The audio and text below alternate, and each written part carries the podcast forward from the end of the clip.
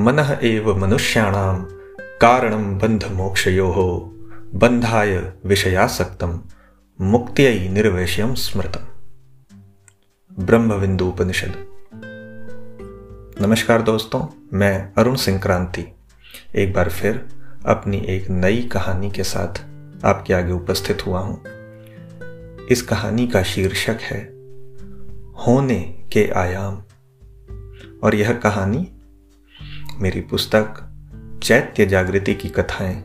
इस पुस्तक, जिसका पुस्तक का एक दूसरा नाम भी है, मनोमयी कोश के पोषक प्रसंग। इस पुस्तक की दूसरी कथा है।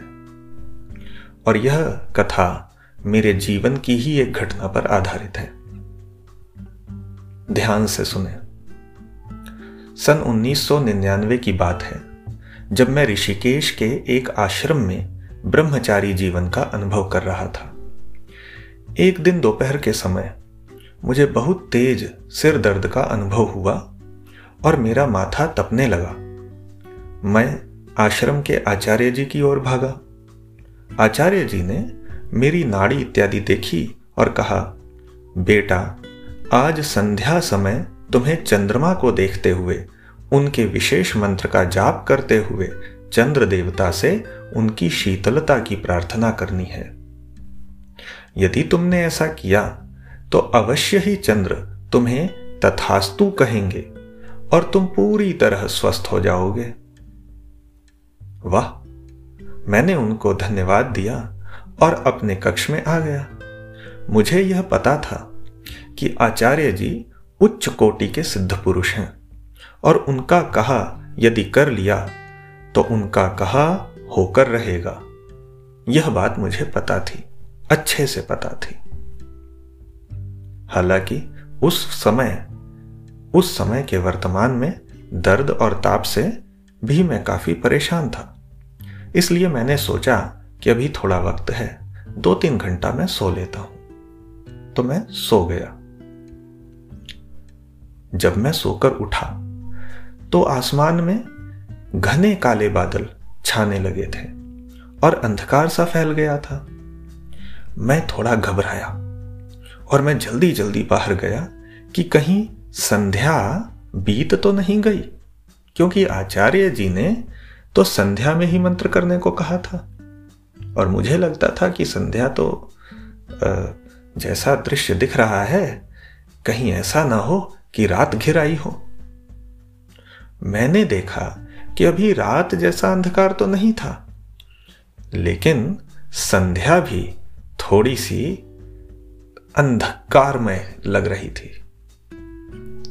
फिर मैंने आकाश में चंद्रमा को खोजना शुरू किया कि क्या पता चंद्रदेव दिख जाए। ऊपर आकाश में काले बादलों के बीच मैंने देखा धुंधली सी चंद्रमा की छवि। बड़ी तसल्ली मिली मेरे हृदय को। मैंने चंद्रदेव को प्रणाम किया और उनका मंत्र जप किया।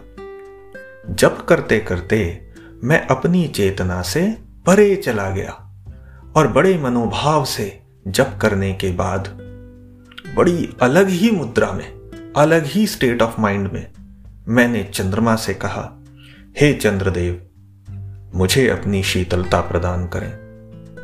और ऐसा लगा मानो, चंद्रमा मुझे देखकर मुस्कुरा रहे हो। मुझे चंद्रदेव दिखने लग गए। और ऐसा लगा मानो वे मेरे सर पर हाथ रखकर मुझे तथास्तु कह रहे हो। जैसे तुरंत ही चमत्कार हो गया।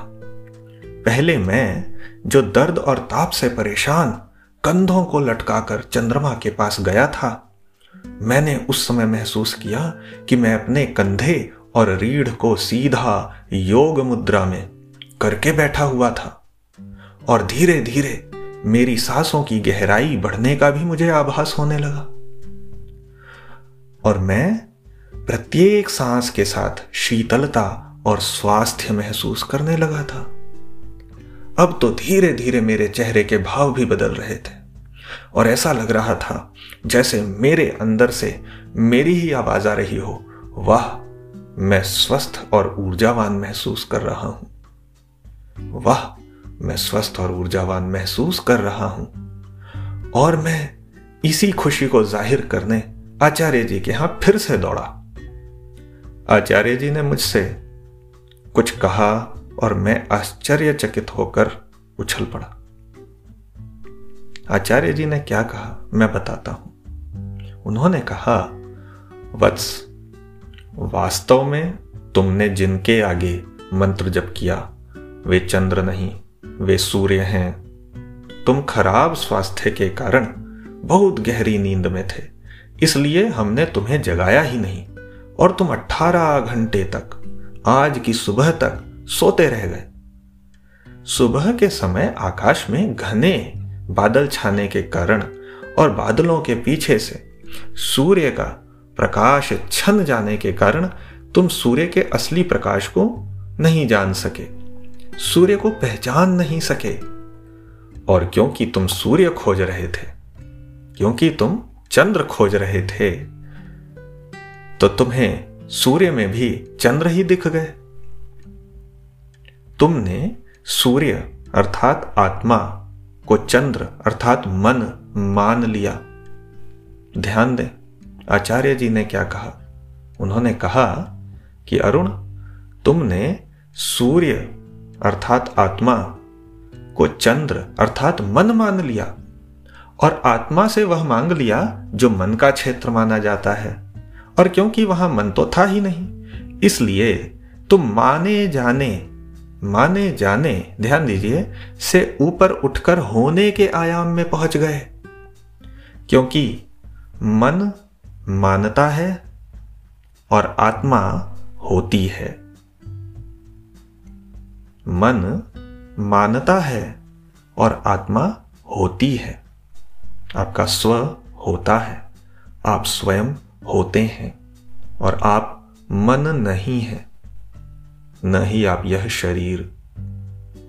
वास्तव में सूर्य और चंद्र, गुरुदेव ने आगे समझाना शुरू किया कि वास्तव में सूर्य और चंद्र बाहर नहीं, तुम्हारे अंदर ही हैं।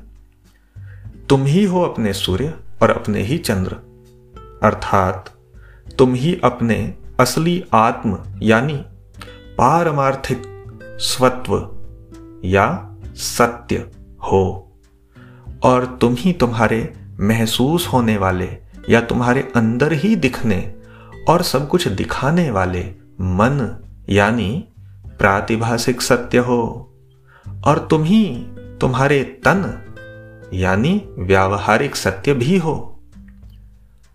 आज गुरुदेव ने आगे कहा, आज तुमने अपने प्रातिभाषिक और इस प्रकार वास्तव में आज तुमने एक प्रकार से स्वयं को ही तथास्तु कह दिया और वह प्राप्त कर लिया जो तुम चाहते थे।